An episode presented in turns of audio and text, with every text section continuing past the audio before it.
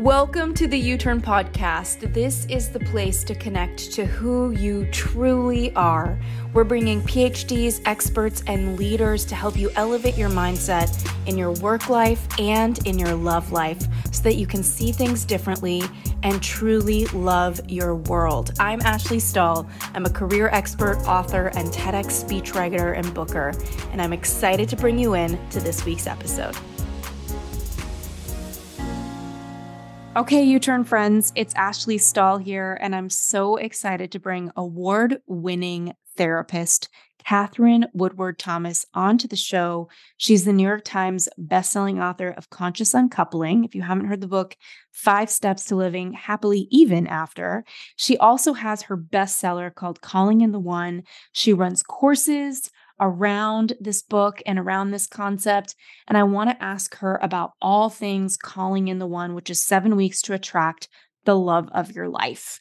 Um, I know so many of us, especially in the wake of the pandemic, are in a deeper state of reflection on are we in the right relationship? How do we choose the right relationship? And I feel like Katherine is the perfect guest to be helping us process this. So, without further ado, um, Katherine, thank you so much for coming on to the show. Oh, it's really great to be here with you. I can already just, you know, hear the thoughtfulness of your questions. So I'm I'm really inspired by what you're up to, Ashley. Thanks for including me. Thank you for being here. And I I know that you have gotten so much recognition for your work. And I I found after listening to a lot of your work that it feels very original. Like, and it's so refreshing to hear original thought. So uh, I know that, you know, the Calling in the One book recently got another bump uh, and another boost, and it's been making an impact for a really long time. Um, tell me a little bit about who the ideal person is to pick up this book, because I imagine someone who's married, maybe they don't want to pick up that book, but maybe their truth is they're not in the right relationship either. So, just a little bit around the inspiration for this book and who really should be reading?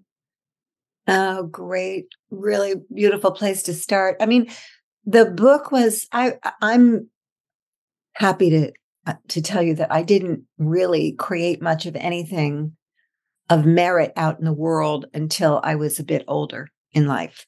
So my 20s and 30s were characterized by a lot of challenges, a lot of trying to find myself, a lot of trying to find the right relationship, and a lot of heartache along the mm-hmm. way. Mm-hmm. And so I wrote Calling in the One uh, over 20 years ago when I had just turned 40. And I had not managed to overcome my kind of difficult patterns in love. I had a particular thing for unavailable people and, uh, you know, people who are quite narcissistic and self involved. And I just seemed to attract in the wrong kind of love, no one I could really root down and make a home of. And I just longed for, to create a family of my own. So it felt quite tragic. I felt quite victimized and quite sad about it. And, you know, like a lot of us, just making the best of whatever life brings your way and still creating beauty and goodness as best we can. But it wasn't until, but I was doing a lot of work on myself, and it wasn't until I actually um, began to study metaphysics and joined it with all that I knew to be, you know, around the realm of psychology, because I am a psychotherapist, and and began to source not just from figuring out my past, but also who I was committed to becoming. So it was actually it's very congruent with what you're talking about here, mm-hmm. living from the truth of my value, not from the trauma of my wound and beginning to align myself with a future where I was happy in love, where I was fulfilled in love, even though I had no experience with that on a personal level at all. So I, t- I started actually with the future by declaring an intention to be engaged by my 42nd birthday. It was eight months out. I had no prospects for a husband, but I began to actually live into that future, not like I was going to make something happen, but really as an inquiry of who would I need to be being mm. in order to happen and to go well when it did happen. So I really discovered and stumbled upon how fluid our identity is and that we're not bound to continue to create from the false, what I call a false love identity which had me, you know, a perfect match for people who are narcissistic because I wasn't centered in my value. I didn't really feel like I could had, you know, the right to take up space. I was kind of coattailing on the overconfidence of other people. And um, I was confused about love um, being chemistry as opposed to care. Mm-hmm. So a lot of those things I had to really sort through, and it didn't happen until I really stood for kind of an unreasonable future. So the people that the book is best for are people who are kind of resigned, mm-hmm. kind of given up hope, who, who secretly fear at this point. I mean, you can point to all the reasons you don't have the right relationship, the dating culture is really screwed up. There's hardly any rules anymore. People are changing. People are transient. People expect sex on the first date. I mean, there's just kind of a crazy making wealth of information that contradicts each other all the time. So there's a lot that you could look at. You could say, well, my career doesn't really allow me to meet people. The city I'm living in, you know, I'm living in a gay part of town and I'm straight. We have a lot of reasons but I think we're secretly wondering too if maybe something is not right about us and about who we are. Mm-hmm. So the book is, is really addressing the core consciousness that we bring into relationship. And it begins to look at ourselves as 100% responsible for how our patterns are showing up, which doesn't mean that we're at fault for the patterns because they usually got set up in our childhoods and we're not responsible for anything that happened back then but we are responsible for how we're showing up now in the present that's perpetuating those patterns and continuing to create relational evidence for the false beliefs that we formed when we were young I love I love that your book is also broken into these seven different weeks and you know when you read the book and those of you listening highly recommend you check it out um week one just being all about preparing for love, which I feel like sometimes these love books move straight into like what you need to do. But there is so much preparation. And you talk a lot about like expanding our capacity to love and to be loved. Um, one question that came up for me, and I want to dive more into this, is there's a lot of people out there that maybe they're dating and they're in something that's good, right? But they they're not sure if it's quote unquote the one. Um, and it's yeah. such a fine line between holding your standard of like what you want and and really being clear and accepting that like nobody's perfect. Um, yeah. and it's like where is that line between high, having high standards and being kind of commitment phobic or in our patterns? So can you share anything about that or what kind of ethos or way of thinking you've adopted over the years as writer of these sorts of books, as a therapist, to help people kind of make a decision. Um, and then I want to get more into the steps of the book. The best way to learn a language immersion, living where the language is spoken and just using it every day. But if that's not in the cards for you this year, you can still learn a language the second best way, and that's with Babbel. Don't pay hundreds of dollars for private tutors or waste hours on apps that don't really help you speak the language. Babbel's quick 10-minute lessons are handcrafted by more than 200 language experts to help you start speaking a new language in as little as 3 weeks. Babbel's designed by real people for real conversations. And since I personally haven't been in France for a while, I love to hop on to Babbel for a few minutes every day and just keep my French up to par. Babbel even helps me with my accent, my pronunciation, so that on my next trip, I'll feel confident stepping off the plane, ready to chat with anyone. Here's a special from Babbel limited time deal for our listeners right now to get 55% off your subscription, but only for the U-Turn community at babbel.com slash U-Turn. So you can get 55% off at B-A-B-B-E-L dot com slash Y-O-U-T-U-R-N. Rules and restrictions may apply. Selling a little or a lot? Shopify helps you do your thing however you cha-ching.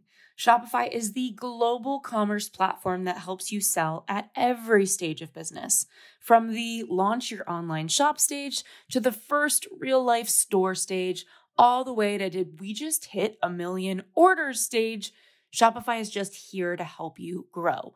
Whether you're selling scented soap or offering outdoor outfits, Shopify helps you sell everywhere. From their all in one commerce platform to their in person POS system, wherever and whatever you're selling, Shopify has you covered.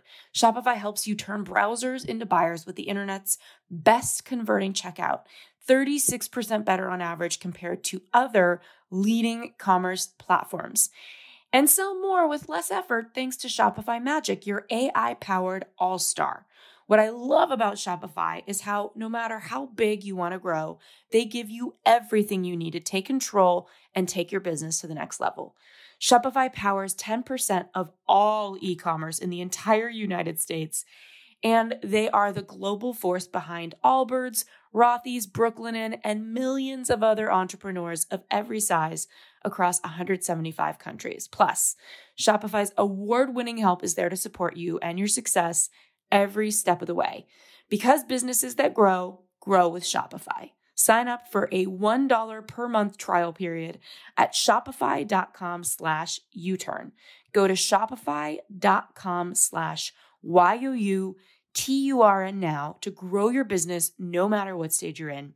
Again, that's S-H-O-P-I-F-Y dot com slash U-turn. It's such a nuanced and intelligent question, and there's so many ways to answer it. Yeah. So, if you're somewhat love avoidant, which means that you have a core consciousness on some level that relationship is going to take something from you as opposed to give something to you. And on some level, it reads as dangerous, like you're going to give up too much of your life or your calling to to commit to to one person then you're going to stay in this constant picky place with people where you know well they're not quite ambitious enough they don't work out quite enough i don't like that they eat meat you know so you're going to kind of find a lot of things that don't really sit right with you um, so you kind of have to know yourself truthfully to be able to choose mm. wisely mm-hmm. and well I think. So it so and and I don't think we can ever shortcut our core consciousness that we formed about love and the core beliefs that we have about love. So so calling in the one you know makes that very accessible a lot of us have um, these kind of nebulous issues like self-esteem issues or codependent issues but they stay sort of in some vague unconscious. And then we feel kind of victimized by our upbringing or by the lineage that we were born into because we inherited certain patterns but they stay they they stay kind of looming over us as though we never quite get to the bottom of them. What i like to do and I really want all of us to do it right now, just as you're listening, is just to actually notice that when you get disappointed, there's a, a kind of collapse inside of you somatically. You can actually notice where you feel the disappointment in your body. And and let's let's say disappointed in love in a familiar way. Somebody doesn't choose you. Somebody doesn't call you back that you had hopes for. Or you're in a relationship and you know you're they didn't quite get your birthday right or something. So there's this collapse internally into this feeling of disappointment. And you want to take a moment to be with yourself and name that feeling you actually ask yourself, sweetheart, what are you feeling right now? And see if you can actually name it. I'm feeling sad or I'm feeling disappointed or I'm feeling disheartened. You know, all feelings have, you know, their own little flavor. So you want to see if you can name it accurately. And then you want to ask yourself um, how old you are and what the story is that you're carrying in that part of your body. What's the default sense of self that came up in response to that disappointment? I'll never be loved. I'll always be alone. Love is for other people. See, I'm not enough no matter how hard I try.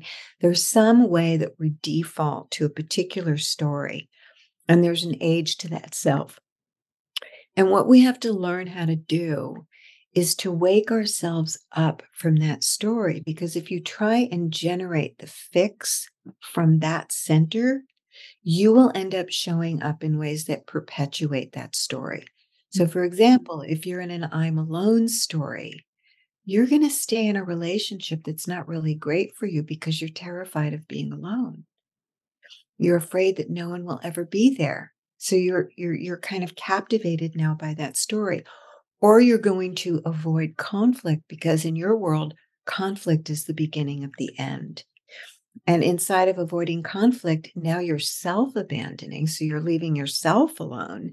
And you're also failing to root the relationship down because studies will show that relationships really bond in conflict that's well navigated.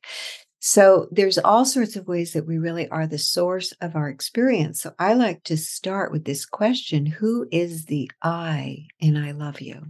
Mm. The other thing that I do in Calling in the One, because a lot of people do take the Calling in the One course who are ambivalent about the relationship they're in. And rather than try and fix that relationship, I have them actually take a stand for the future of love that they want, with or without this person, this person or someone better. And you have to really be brave to do that because it's scary to even open yourself up. If you think you're living with a glass ceiling of potential in the relationship, to actually take a stand and set an intention to be in, incredibly happy in your relationship with a clear field between you, such that you feel like this person is the one you can count on. This is the one you can't wait to tell your secrets to. This is the one you belly laugh with at night. This is the one, you know, who tickles your feet and rubs your head when you had a bad day, you know. So this is your person and your and this and and the relationship you're in delights you. So let's start there. Because in every relationship, we all have a tendency at this stage of our development to point the other finger. If the other person was just more like this or less like this, then things would be better. But what you find when you're in calling in the one and you're doing that journey of those seven steps, those seven, it's a, written as a 49 day program. When you're along the journey, you start to see, oh, it's actually when I'm showing up like this or when I'm showing up like that and I see that I'm afraid to take risks here or I'm, you know, blaming and shaming and not being responsible. Sometimes it's so easy to blame other people. I, I, just tell people, look, it's 97% the other person. Let's just get that out of the way. What's your 3%? What's your 3%? Because it's probably subtle, like I'm not speaking up. I'm more connected with their feelings and needs than my own. Um, I'm skipping over the red flags. I'm you know dimming down my own inner knowing. I'm i'm not having the courage to stand up and set a boundary like all sorts of things that truthfully we think is small but it's not small at all. It's actually really a big deal to not be doing those things. And um, and then to start to take the risks of engagement which is where you really find out the truth and you you give the opportunity to the other person to up level and to follow your lead and to make mm-hmm. the relationship better a lot of times we're deciding to leave a relationship without even really cluing the other person in it's like we're just all alone in the relationship trying to figure it out in our head mm. this touches on, yeah yeah this touches on a really powerful point which i think in my years in the coaching space and just watching friends as well I feel like there's two core patterns I I see as it relates to choosing a relationship. One is the people who they kind of get like this touch and go energy where they want to leave too early, like they want to exit, they want to jump, like flight. And then the other ones are the ones that are in agony because they feel like they're staying too long. Like, oh, why did I stay so long? I can't get out. Let me try and fix it. And they're just like constantly trying to fix process, fix process. Um, so I feel like those are two different people, right? Like the person who wants to stay and keep trying versus the person that maybe wants to leave very soon, like they're a bit touchy. Um, and I love your advice to like know yourself because if you know which one you are, it can at least help you think about like, well, what is the medicine for that? So, what would be um, your message for someone who wants to leave kind of easily. Like maybe they're, because I think a lot of women and a lot of my friends, especially who are married, they had to let their fantasy die. And yeah. I want your feedback there because I think a lot of people hold on to this fantasy of who they're going to call in when they're dating. Like he's he's got a six pack abs and he's rich and he's this. I'm seeing it with people I know. And when they actually find someone great, I'm like, will they actually see how great this person is? um, because they're a human, they're not perfect. So, just any feedback for maybe this idea of like the fantasy of what we want versus the reality of choosing someone. Well, I'm thinking of other people who I learn from and, and admire. Uh, Paula Young Eisendrath, who wrote the book Love Between Equals, who identifies the opposite of love, not as hate, not as indifference, but as idealization. Mm. Right? idealization where we're not we're not loving another person as they are you know good great relationships are really about recognizing um, the the vulnerability in one another and being a good match in terms of being able to um, pretty organically and naturally meet the core needs, the deepest needs of one another's personality. I love that. And it's also so slippery, right? Because it's this idea of what are our deepest needs. It's like when when a need is not right. getting met, suddenly it feels like the deepest need, right? Um, like one thing that I hear all the time is around emotional availability. Usually in a couple, one person is more emotionally in touch than the other. Um, and that could be one of many different power struggles that presents. So, um, when it comes to needs, what's your mindset about that? Because I feel like it could be very easy, uh, especially for the person who leaves really easily, to be like, "But I have, to, I, I need this, and I need this, and I need this," and it's like, "Girl, you got to simmer down. We got to pick a few of these, right?" So, like, what's your approach to that as people are going through the calling in the one framework over those seven weeks? Well, we start there because, first of all, what I find, I mean, what you're saying is a real phenomenon, but what I find also is that so many of us are confused about our healthy entitlement to, to own our needs. That we kind of pretend like the game is like, I shouldn't need anything from anybody. But life did not design us like that. We are designed to be interdependent. So, uh, and and a lot of us, I think, the core of uh, attachment woundings, whether that shows up as um, as uh, anxious attachment or avoidant attachment or any variation on that theme, is really um, a, a, discomfort with our own dependency needs. Mm-hmm. So somebody is like, "Oh, I'm not getting this what I need from somebody." It's probably because their own need for that person is starting to show up. And that's what makes them anxious. And they do not feel safe needing another person. Now that goes back to your childhood. Mm. But but it's perpetuated in your own relationship with you. Mm. So if we think about like, oh, it happened in my childhood, then I'm kind of stuck with that imprinting. But we're not stuck with the imprinting. The moment you understand what you did not get, you were not picked up in the crib, you were not made to feel welcomed in this world, you were not mirrored, you were not met. You have to cultivate that relationship with yourself on a daily, continuous basis. How are you doing, Katherine? What are you feeling right now, sweetheart? Mm. Oh, I you're feeling. You're pretty excited talking to Ashley. She's pretty wonderful. How else are you feeling? I feel stimulated in the conversation. Oh, that's so cool. What do you need, sweetheart? I need a nap after that. I need to go for a walk and take a break. So there's always this inner connection mm. to yourself.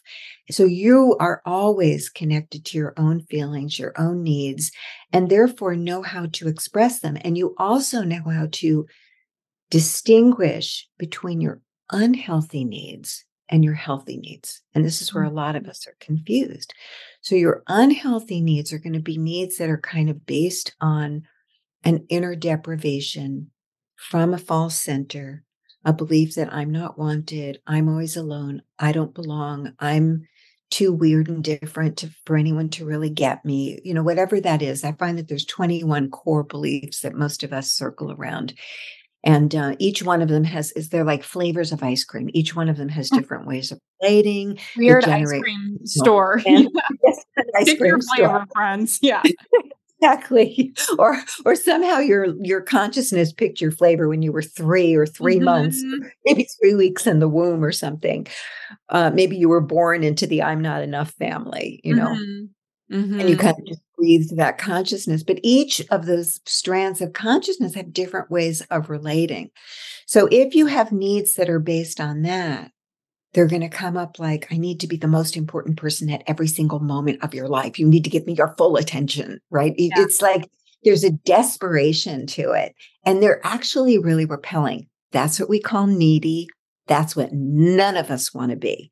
That's right. why we throw the baby out with the bathwater. I'm not going to need anything from anyone. I'm going to be fine on my own. Thank you very much. But again, that's not how we're designed. And um, I will tell you, when you actually get your healthy needs and a sense of healthy entitlement, and you understand that you're in a relationship with someone, and part of looking for that relationship or even forming that relationship is to recognize that we are here under the contract to care for each other's healthy needs. Okay. So what, I okay. want to even just put a pin in what you're saying because you're so rich with information. So, those of you listening, here's what I got. And there's so much I could get. But the thing that stuck out to me the most is this idea of sometimes when we're with someone, we're like, they're not meeting this really big need. But the question that I heard you ask, Katherine, is Is you needing this thing so much the actual challenge to look at? Is that your own inner work? And it's not to say that sometimes your need isn't your need and you need it, right?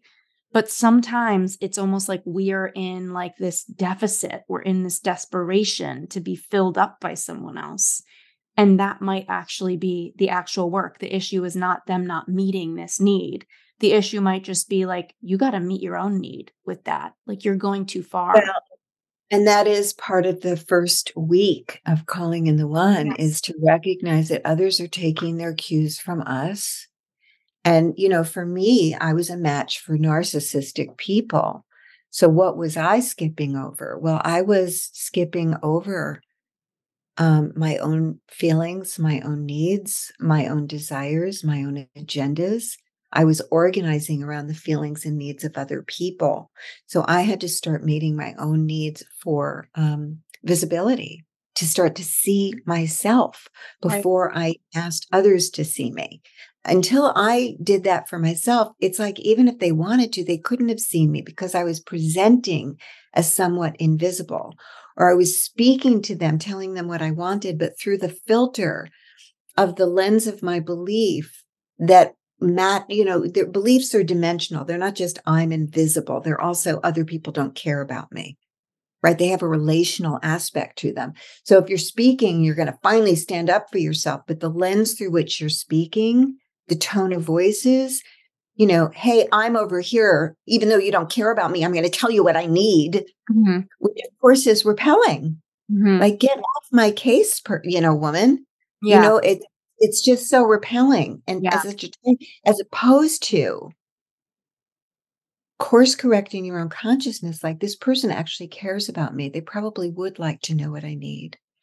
And they might actually demonstrate that they care for me if I had the courage to tell them what I need.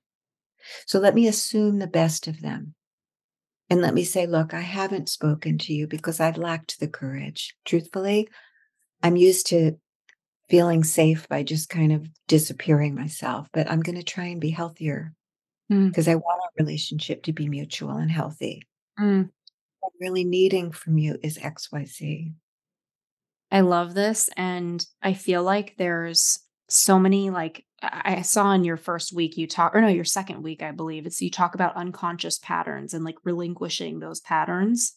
Can you uh, would would these be what you would constitute as unconscious patterns? Because I think a lot of people aren't necessarily realizing that they're doing it. Um Oh, they don't. Yeah. They don't. It's a full piece of uh, of the work that I'm doing across the board in all communities is how are we the source of our own experience? Right. I don't mean explaining why you are the way you are. Yeah. Well, I'm shy because my mother and my father and my brother and this happened in fourth right. grade. And you know what? All those things did happen. All those things are worthy of your attention. All those things need to be grieved. But if it's showing up in your life as a pattern right now, It's not about what happened 30 years ago. It's what happened 30 minutes ago when you sourced your value by overgiving mm-hmm. without an expectation of reciprocity or without any clarity on reciprocity. Mm-hmm. Right. And you're giving to get, or you're, or you're disappearing yourself because you don't want to be too much trouble. Yeah. So whatever those those things are, we we are masterful at this stage of our development of explaining why we are the way that we are without being uh, clear enough to begin to show up from a different foundation and consciousness in a way that is reflective of our true value yeah. and of power to create health and well-being and love. Hey, You Turn friends, it's Ash here, and I've got to admit, my closet has been incredibly crammed with a lot of clothes, but nothing to wear. The solution? I decided to donate a ton of them and turn to Quince. They are the upgrade for high quality, affordable pieces. Now I have a wardrobe of luxury essentials that transition from one occasion to the next. And the best part, I stayed on budget. All Quince items are priced 50 to 80% less than similar brands. So by partnering directly with top factories, Quince cuts the cost of the middleman and passes the savings on to us. Quince only works with factories that use safe, ethical, and responsible manufacturing practices and premium fabrics and finishes. I just love them. I recently got the Italian pebbled leather crossbody bag, and it is the perfect size for a purse when I'm out on a date night, traveling light, or just don't want anything bulky weighing me down. I really love what they're doing. Indulge in affordable luxury. Go to quince.com slash U-turn for free shipping on your order and 365 day returns. That's Q-U-I-N-C-E dot com slash Y-O-U-T-U-R-N to get free shipping and 365 day returns. That's quince.com slash U-turn. I used to be one of those people who thought that they really didn't have time to prioritize wellness, but I recently came across Alo Moves and now my entire mindset has changed. This app makes it so much easier for me to keep my wellness routine on track. And because they have everything in one place, you know, there's yoga, Pilates, fitness classes, mindfulness, self care tips, healthy recipes, so much more. You all know I love a little recipe situation. From beginner to advanced, Alo Moves has the flow or class that will totally fit your schedule. Their classes range from five minutes to an hour, depending on what I'm feeling for that day. Trying to get in a good sweat? Then you've got to try their award winning workouts like sweat inducing yoga flows, HIIT classes, or reformers Pilates workouts with or without weights. Or find stress relief with meditations, affirmations, face yoga, gua sha, dry brushing and journaling for your more quiet moments. Unlock your personal wellness routine with Alo Moves. Go to alomoves.com now and use the code ALOMOVES30 for an exclusive 30-day free trial and enjoy 20% off an annual membership. That's A-L-O-M-O-V-E-S dot com, code ALOMOVES30. A-L-O-M-O-V-E-S 30, alomoves.com, code ALOMOVES30. Now let's get back into this week's episode. Okay, so here's a really good one and it's personal. So I feel like I rarely share much about my own relationship on here because my partner, he's so private and he's an introvert. But he's such a gem and I just love him. And one of our issues is that um he he is much more of an introvert, more cerebral. He's the smartest guy I've ever met. I'm more emotional, vulnerable. And so we have a little bit of a power struggle around vulnerability. Like I want him to be more vulnerable. And he's so committed to the work, which is one thing I love about him is like this guy will show up for anything. Like if I'm like, "Hey, let's go to this seminar." Let's he shows up with notes on what's he what he wants to focus on. Um but granted, like he's not he's not very comfortable with verbalizing his feelings. It's it takes him a lot more work. And I think a lot of people have partners like this, which inspires me to share this. Um mm-hmm. so as we kind of get closer to deciding should we get married, are we a fit? What comes up for me is like, oh my gosh, like my own fear, right? Like my own wounds around like are we going to feel like roommates? Are we going to feel like two bodies if there's not enough vulnerability happening between us? Like our heads are connected, but what about our hearts? Of course, I have a lot of heart for him. Um, but he's not much of a like a feelingsy sharer. So what would be your feedback on that? I think a lot of people listening probably have partners like that too, or they're that person themselves. Yeah, yeah. So I'm curious where you go when he shuts down. Mm, I would say, like, from a childhood standpoint, like my dad, like, just, you know, like he was very dysregulated, very stressed growing up. Um, so this feeling of like, I'm not seen, I'm not, I don't matter, um, I'm not loved. Like, I'm going to be alone in this relationship. Inside, and inside that consciousness, do you shut down and just kind of withdraw? No, I would say it probably makes me needier. Like I grab more, which is like the worst thing ever. Like needy is you're so right. Needy is creepy. So um so I would probably grab onto more, like try to make him be vulnerable more, which is like clearly not going to work. Well, but there's a hunger to be met. Right. And that's a viable hunger. That's a viable need. So I mean the, the, the needs we're talking about are not excessive. I need to be met. I need to be heard.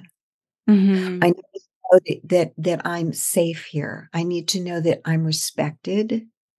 I need to know you're going to get out of your comfort zone to try and meet me, even though, you know, I speak a different language than you.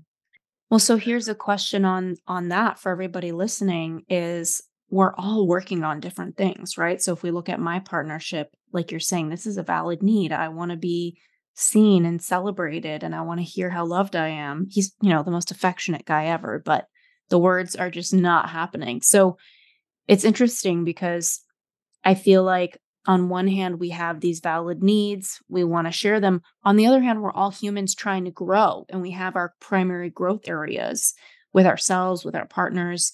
And some of these growth areas feel for me like life's work. Like I feel like my anxiety is life's work. So it's like this guy sharing how he feels could be life's work. So how do you navigate in partnership when what you're wanting might be like something that they want to give you, but it's a long-term project in your partnership? Yeah, yeah. Um, I think this goes back to the ability to assess what we most need. And it's also the skill of staying out of disempowered meaning. So mm-hmm. when you so what your deepest need might be is really to be met. Mm-hmm. Your deepest need. I mean, you're meeting people where they are. You are in this podcast. Yeah. You're getting right to the core of it. You're so present mm-hmm. and available. You're meeting me and you're you're tracking my teaching in a way that's extraordinary. So this is really deep for you. So to be met is I'm going to say your core need. Mm. And to be with a man who is striving to meet you, who mm. cares that that's your need, who's willing to do the work to really be there for you, who creates enough safety in the relationship and keeps turning towards. That's a relationship worth keeping. Right. And no matter how much somebody strives and turn towards you, it still takes work, right? And growth is a little bit messy sometimes. So in terms of my partner. He might give me some words of affirmation, and then for a couple months, he's not actually moving forward. And then for a few months, he is. So, how does somebody decide when to? You can create. You can create uh, more shortcuts in in the relationship because I think so. This is what I'm going to say is happening a yeah. little bit. Yeah, yeah. Inside of the collapse I was talking about, too, I don't matter. My mm-hmm. needs don't matter. I'm always going to be alone no matter what I do that inside that collapse, that when he isn't meeting you, you kind of settle for less in the connection. Mm. And inside of the settling for less, there's a bit of a depression to it. There's a bit of a sadness to it. And you know he's a great guy and you know he loves you, but you can't quite get it. He can't quite get it. So, in other words, the more you're in the collapse, you're not generating the growth of the relationship mm. to meet your needs. So a lot of what I'm I'm wanting you to do is to learn how to and this is for all of us and this is the work I have been doing for years and on myself because I'm you know yeah. I'm, I'm 65 so I've been on the road a long enough time to know how this goes over time understanding yourself is not the same thing as changing your life or right. changing your relationship. So there's got to be a time where we turn away from that. You start to say, you say, I'm going to optimize. My intention is to optimize and create the most amount of satisfaction and joy as is possible in this union. That's where you start is with that future. Hmm. And when you go into the collapse, you say to you, because she's only like four years old, right? right? You say to you, sweetheart, that's not what's happening here. Your feelings matter. Your needs matter. They matter to me. They do matter to my partner. You are loved beyond measure, and you have power here to grow this relationship to be even more satisfying. Because that's actually what's true, because you have a willing partner. Yes. Then you're going to stay generative of continuing to build the relationship because relationships ideally actually get better over time. They don't just, it's only when we collapse and we start to make a home of a dimmed down version of the relationship that that's where we feel like, okay, well, this is, I guess, as good as it gets. And maybe I'm expecting too much and all that stuff. But I like, you know, I mean, if I was going to, say one thing about how we're doing our relationships is, is that we want to learn the art of staying generative mm. of, of, mm of love and generative of joy in our relationships that we have. At the end of the workday, the last thing I want to do is grocery shop and sometimes cook dinner, which is why I've really come to appreciate Factor meals. Eating better has never been so easy with Factor's delicious, ready to eat meals. Every fresh, never frozen meal is chef crafted, dietitian approved, and ready to go in two minutes. You'll have over 35 different options to choose from every week, including Calorie Smart, Protein Plus, Keto. Also, there are more than 60 add ons to help you stay fueled up and feeling good all day long. There's no mess, no prep, just clear meals. Factor meals are ready to heat, ready to eat. There's no prepping, cooking, or cleanup as needed. That's something I can get behind. Sign up and save. I've done the math, and factor meals are less expensive than takeout and every meal is dietitian approved to be nutritious and delicious. So head on over to factormeals.com slash uturn50 and use the code uturn50 to get 50% off. That's code uturn, Y-O-U-T-U-R-N 50 at factormeals.com slash uturn50 to get 50% off. Now let's get back into this week's episode. You know, a lot of what you're sharing, and I think this has been one of the more powerful learnings I've had in relationship, is around being in the paradox. Because sometimes we are in a relationship where this person cannot yet meet this need, but maybe they're growing, or maybe you're the person that you're working on growing, and you're in a paradox. You want this need met, it's not being met, so you want to go into the collapse. And I love that you give that visual of the collapse but instead of going into the collapse, you step into the paradox of even though this isn't getting met, how can I be a beacon for more love in my relationship? How can I give? And it's not about being an empty person that gives from this empty cup, but it is about, I think, creating that space outside of your collapse.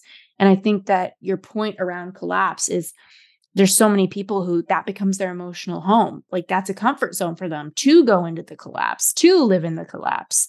Um, I know a lot of friends who are in their 30s and they're still dating. They want to find love. They want to have a family. Just like, you know, I really resonated with how you shared yourself at your 42nd birthday. Um, mm-hmm. and, and I think there's some, pro- probably some people listening right now that they're like, wow, I'm not in the right relationship. We've been, you know, trying to get this growth go on for years and I've stepped out of the collapse and I've been in the paradox and I've been giving and I'm tapped out and this need isn't met and I need to leave. Um, what would your message be for someone who's feeling like they're listening to our conversation and thinking like well shit where do i begin? Because like i'm not even the dating person. I'm like a few steps behind dating. I'm in the wrong thing. And i know you wrote conscious uncoupling so i thought it would be fun to just ask you a little bit about that since you have such a genius around parting ways. Um so what would be your message there for anyone listening well, I think, you know, it's always to start with yourself. I mean, people who do calling in the one, and, and, you know, there's a lot of great resources. So I'm not just here to tout my own teaching, but I do love calling in the one as a way to to kind of come home to yourself, to be making any choices you're making, which matter as much as who you're partnering with in life, from a sense of wholeness, from groundedness, from a place of integrity in yourself, so that you're making the decision more from inspiration than desperation. Mm-hmm. Um, so it it has to do with taking a stand for your life and your future. I do, you know, start with the beginning, start at the start at the end, and work backwards from there. Um, and do really begin to live into who would I need to be being to be you know at my most joyful in relationship and and take stock of your 3% in this relationship. How are you co-creating the dynamic that you're finding so unsatisfying? And start to work on that part of yourself because you're either going to outgrow that relationship and it will get very clear very quickly or you're going to inspire the other person to to begin to grow too so mm. rather than trying to get someone else to change, it's focusing on yourself.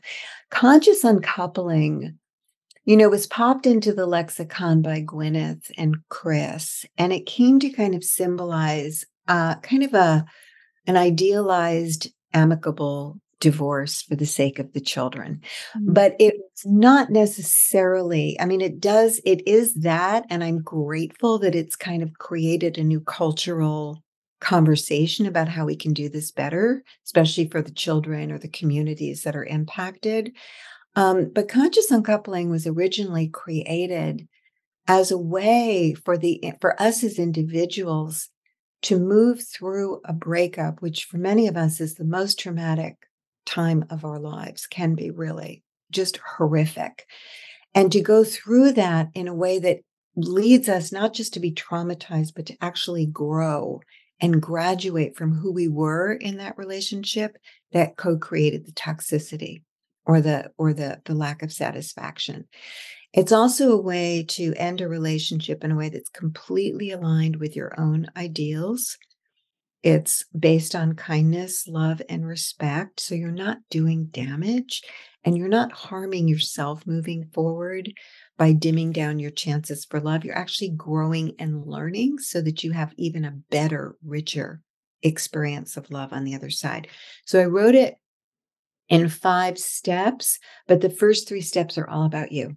Mm. They're all about how to take care of your heart, how to learn your lessons in a way that restores your own confidence in yourself and avoids you mistrusting yourself in love moving forward, and actually uses the breakup to uh, get you clear on what that false love identity is. I call it your source fracture story, the original break in your heart, like the I don't matter, or I'm alone, or I'm not good enough, that somehow we landed upon in childhood in response to whatever was happening or not happening in our environments. And how that consciousness tends to follow us around like the default place we go and how to not just stay in that center because breakups will land us back there faster than anything else because it's a, such a disappointment. And disappointment is the trigger for that story.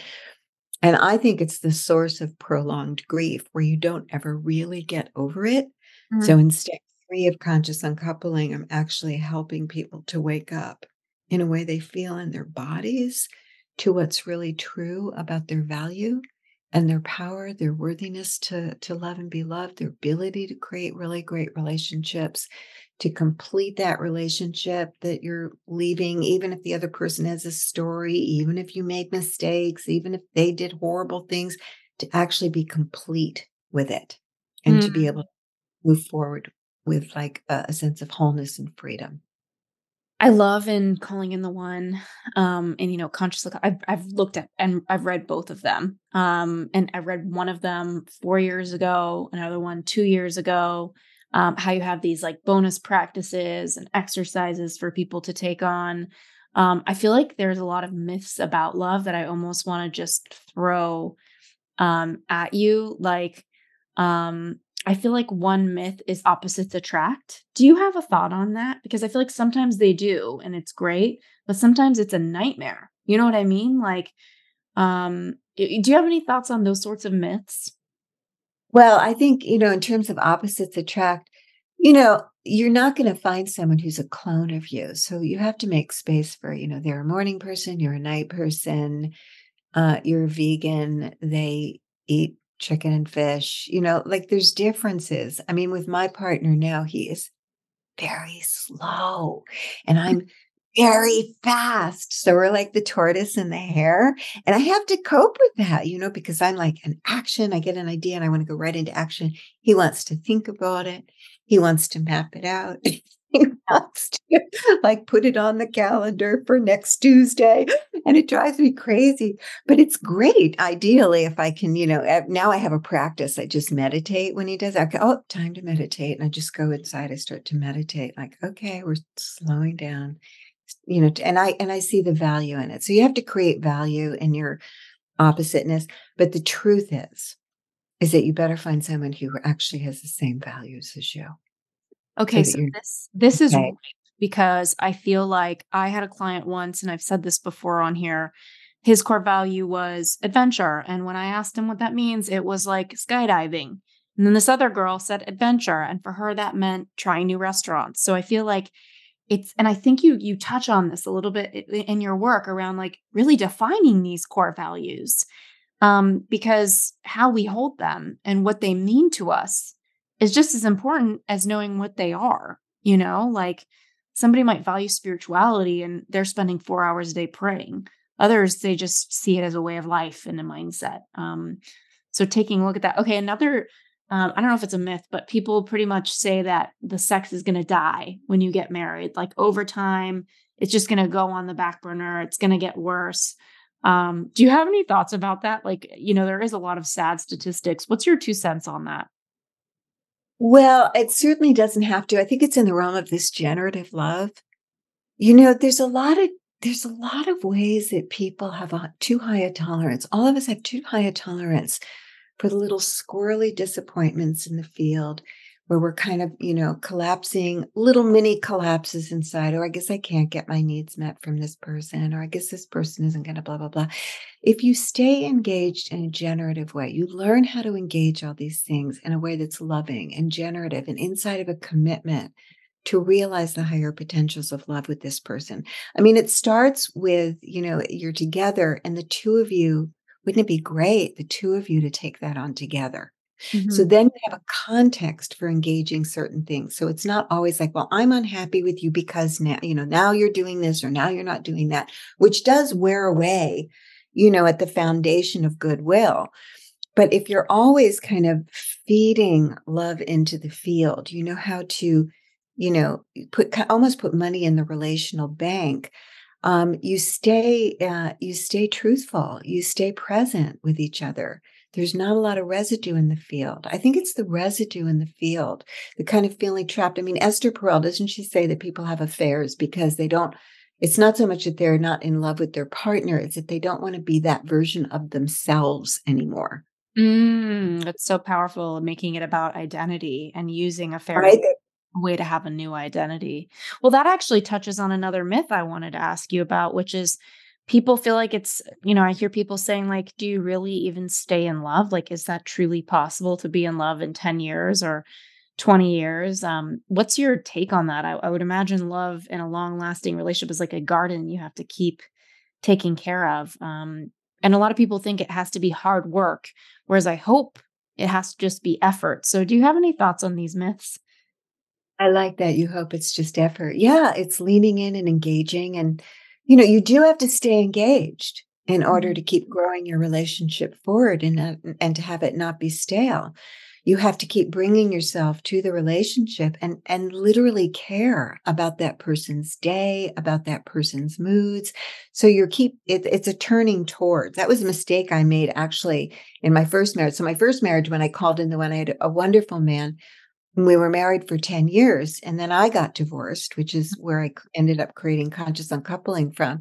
But part of my, you know, post traumatic growth was really, you know, looking at how in the kind of neglectful, negligent atmosphere of my childhood, I didn't know how to actually stay engaged and keep turning towards. So I ended up kind of leaving Mark with my my work started flourishing and then we had a child and we got on opposite schedules and it just it was just off my radar. So in my relationship now with michael i make amends by the i'm always engaged always turning towards i want to know every little detail of his life i want to share things with him. So you know it's cultivating that field of connection and love. So I, I i'm sorry i forgot your original question now. What was the question you asked I love I love that you where you went with it. I mean, the ultimate question I think is a lot of people believing you can't really stay in love or that it takes a lot of work, like hard. No. It should be hard. Okay, so it so here's the thing. When you let go of idealization, there is a stage, and and this is what I love about Polly's book, Polly Young Eisendrath, who wrote Love Between Equals. So I love her book because she actually says you'll go for like, you know, I don't know, six months to three years or something where you're in that idealization. But at some point, you're going to start to see greater dimensions of who this person is, what their limitations are, what their weaknesses are, what their blocks are, you know, where they're a little left of integrity or where they're a little different than you are, all that kind of stuff. And that's where true love begins. Wow. I love that. Yeah. This has been such a beautiful conversation. I know you have some things coming up. Um, what can you share with everyone to get started in your ecosystem and learn even more from you? Your books are so amazing and original. I'm so glad they're doing so well and that they made it out there. Um, mm-hmm. And as an author, it's really inspiring for me because my book um, has been out for four years and it just randomly became a bestseller in Asia. But I've learned as an author, it's a slow burn getting your work out there. Um, so I admire your consistency. Um, where can everybody go? Thank you. Thank you. Uh, call well, callinginthe1.com. Actually, if you go to katherinewoodwardthomas.com, you'll find things on calling in the one and things on conscious uncoupling.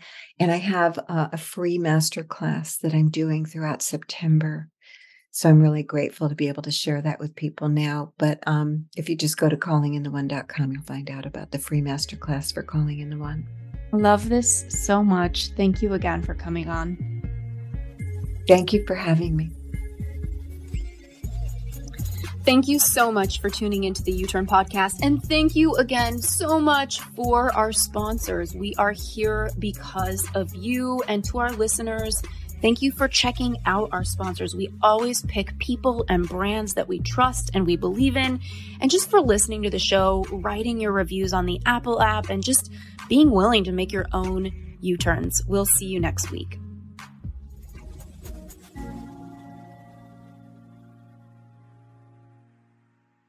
This episode is brought to you by the Yap Media Podcast Network.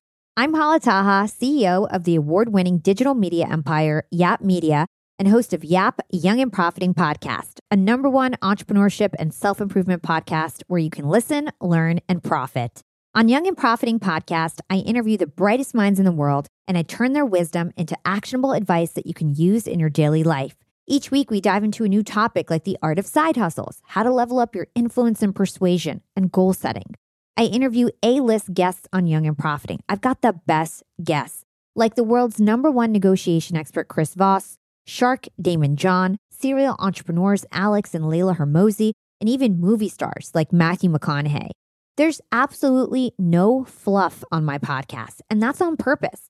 Every episode is jam packed with advice that's going to push your life forward. I do my research, I get straight to the point, and I take things really seriously, which is why I'm known as the podcast princess and how I became one of the top podcasters in the world in less than five years. Young and Profiting Podcast is for all ages. Don't let the name fool you. It's an advanced show. As long as you want to learn and level up, you will be forever young. So join podcast royalty and subscribe to Young and Profiting Podcast, or YAP, like it's often called by my YAP fam, on Apple, Spotify, Castbox, or wherever you listen to your podcasts.